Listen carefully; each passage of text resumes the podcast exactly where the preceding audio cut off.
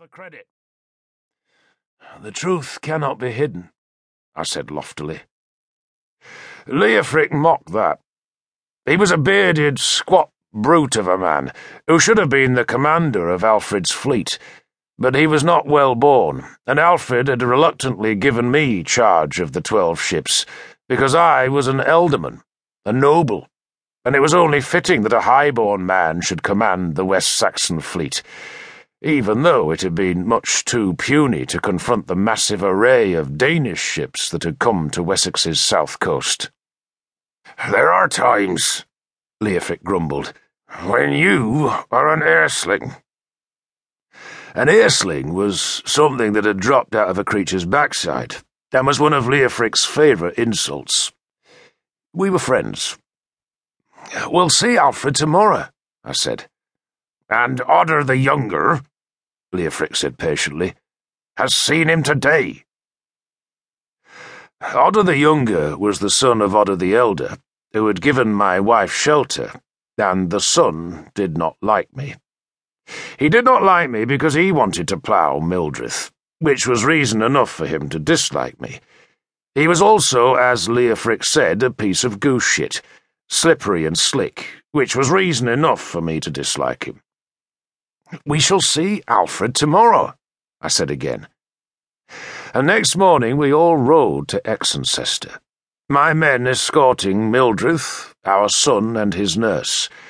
And we found Alfred on the northern side of Exoncester, where his green and white dragon banner flew above his tents.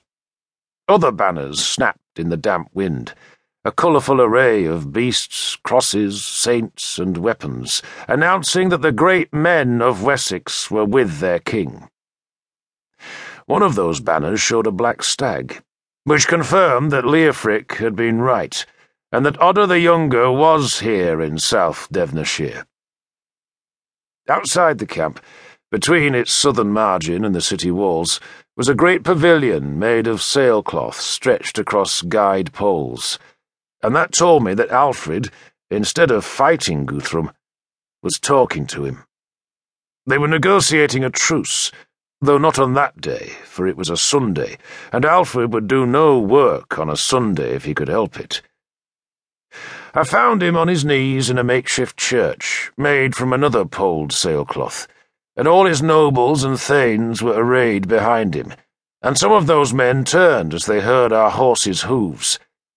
Odda the Younger was one of those who turned, and I saw the apprehension show on his narrow face. The bishop who was conducting the service paused to let the congregation make a response, and that gave Odda an excuse to look away from me. He was kneeling close to Alfred, very close, suggesting that he was high in the king's favour and I did not doubt that he had brought the dead Ubba's raven banner and war axe to Exoncester, and claimed the credit for the fight beside the sea. One day, I said to Leofric, I shall slit that bastard from the crotch to the gullet and dance on his offal. You should have done it yesterday.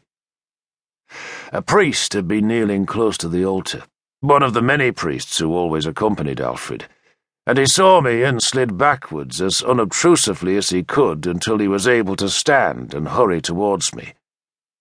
He had red hair, a squint, a palsied left hand, and an expression of astonished joy on his ugly face.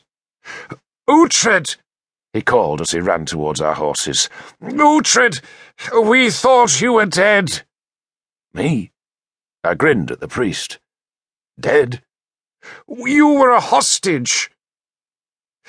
I had been one of the dozen English hostages in Wareham, but while the others had been murdered by Guthrum, I had been spared because of Earl Ragnar, who was a Danish war chief and as close to me as a brother.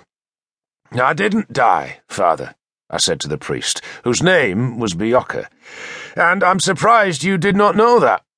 How could I know it? Because I was at Cynuit, father, and Odda the Younger could have told you that I was there, and that I lived. I was staring at Odda as I spoke, and Beocca caught the grimness in my voice. You were at Cynuit? he asked nervously. Odda the Younger didn't.